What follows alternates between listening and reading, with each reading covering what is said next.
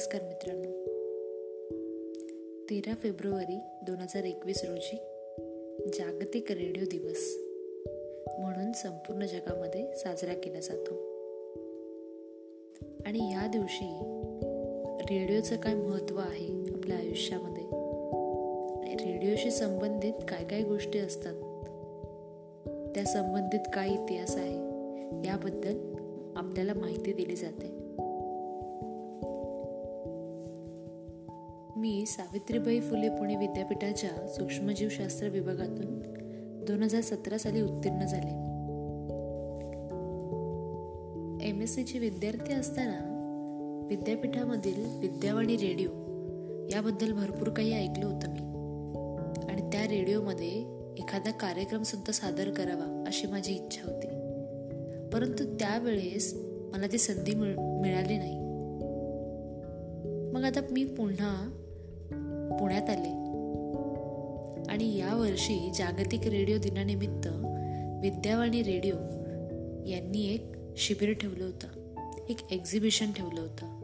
जेणेकरून जे काही लोक आहेत त्यांच्यापर्यंत रेडिओबद्दल माहिती पोचावी त्यांच्यामध्ये रेडिओसाठी एक जागरूकता आणि एक महत्वाकांक्षा निर्माण करावी. त्याबद्दल विद्यावाणी रेडिओ यांनी एक एक्झिबिशन ठेवलं होतं. बाहेरून येणारे भरपूर सारे लोक त्या दिवशी विद्यावाणी रेडिओला भेट देत होते. आणि मी सुद्धा वेळ काढून त्या ठिकाणी पोचले त्या ठिकाणी पोचल्यानंतर रेडिओबद्दल थोडीफार माहिती मिळाली. थोडीफार म्हणण्यापेक्षा भरपूर काही माहिती मिळाली. स्टुडिओ कसा असतो हे पाहायला मिळालं. म्हणजे आयुष्यामध्ये जे एक स्वप्न होतं ते आणखीन एक स्वप्न माझं पूर्ण झालं आहे असं त्यावेळेला मला वाटत होतं. भरपूर सारे लोक आले होते आणि सगळेजण त्या स्टुडिओमध्ये आपला आवाज रेकॉर्ड करून तो कसा ऐकायला मिळतो कसा ऐकू येतोय हे सगळेजण अनुभवत होते. मी सुद्धा तो अनुभव घेतला. मी स्वतः लिहिलेला एक लेख मी त्या ठिकाणी वाचून दाखवला. आणि मग भरपूर वेळ त्या ठिकाणी मी होते. भरपूर साऱ्या गोष्टी पाहायला मिळाल्या शिकायला मिळाल्या. कसं बोलायचं असतं? आणि असे मला अनेक कार्यक्रम त्या ठिकाणी सादर करायचे आहेत. तर त्याबद्दल थोडी चर्चाही केली मी त्यांच्यासोबत. त्यानंतर मग त्या ठिकाणी काही लोक आले होते जे गाणी गात होते आणि त्यांचा आवाज अतिउत्तम होता आणि त्यांनी ते रेकॉर्डिंग करून घेतलं.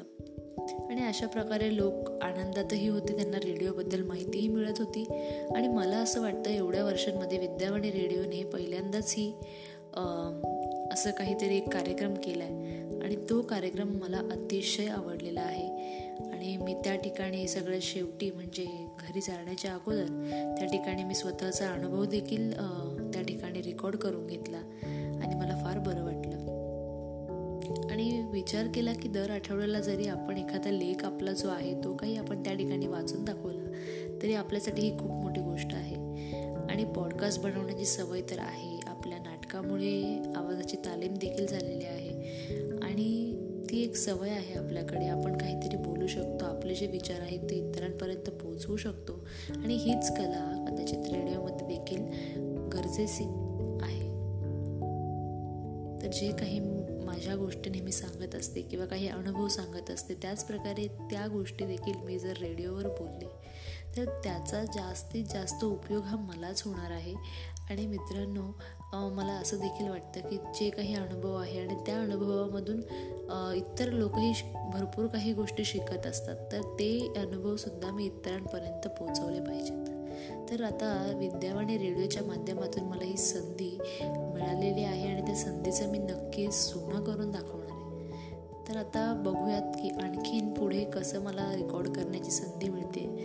जागतिक रेडिओ दिनाच्या निमित्ताने मी पुणे विद्यापीठामधील विद्यावाणी रेडिओच्या स्टुडिओला भेट दिली आणि तो दिवस माझ्या आयुष्यातील अतिशय सुंदर दिवस होता.